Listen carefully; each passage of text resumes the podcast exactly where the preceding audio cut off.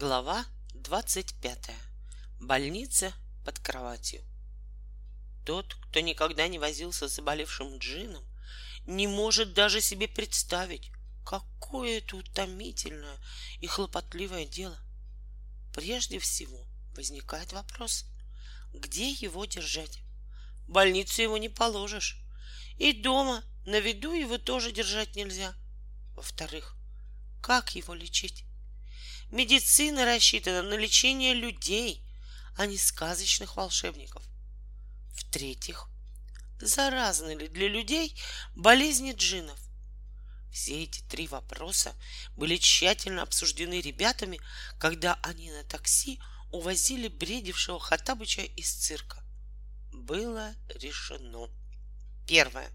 Хатабыча в больницу не вести, а держать его со всеми всевозможными удобствами у Вольки под кроватью, предварительно предложив ему для безопасности сделаться невидимым.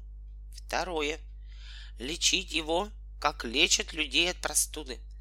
Давать на ночь аспирин, поить чаем с малиновым вареньем, чтобы хорошенько пропотел.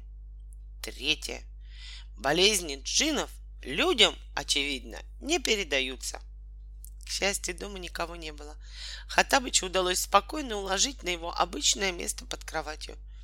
Женя побежал в аптеку и в гастроном за аспирином и малиновым вареньем, а Волька пошел на кухню подогреть чай.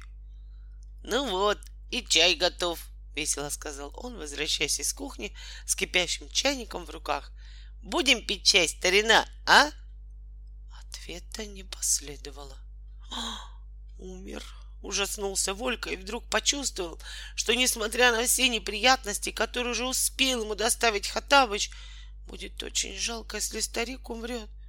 Хатабыч, миленький, залепетал он и, став на колени, полез под кровать. Но старика под кроватью не оказалось.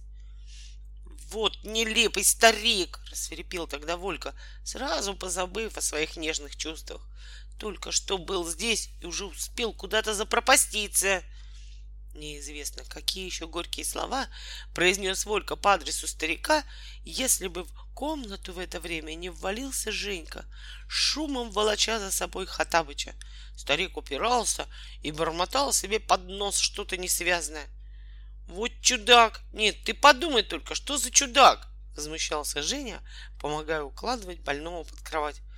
Возвращаюсь это я по улице. Смотрю, а Хаттабыч стоит на углу с мешком золота и все норовит сучить его прохожим. Я его спрашиваю, что ты здесь делаешь с повышенной температурой? А он отвечает, я, мол, чувствую приближение смерти. Я, мол, хочу по этому случаю раздать милостыню. А я ему говорю, чудак ты, чудак, кому же ты собираешься раздавать милостыню? А он говорит, в таком случае я пошел домой. Вот я его и привел. Лежи, старичок, поправляйся. Умереть всегда успеешь.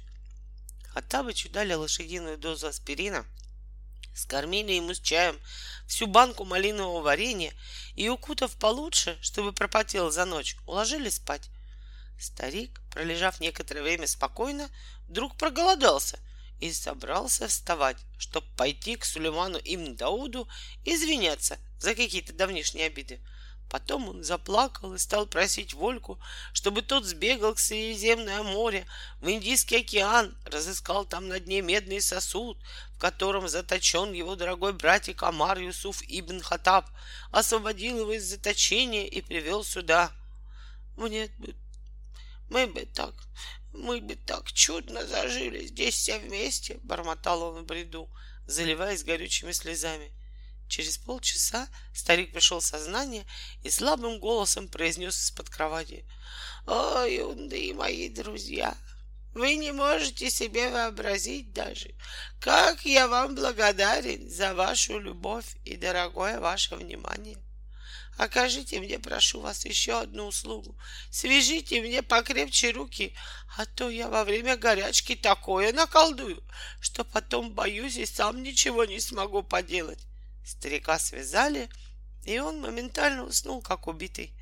На утро Хатабыч проснулся совершенно здоровым. Вот что значит вовремя поданная медицинская помощь, удовлетворенно сказал Женя Богорат и твердо решил по окончании школы поступить в медицинский институт.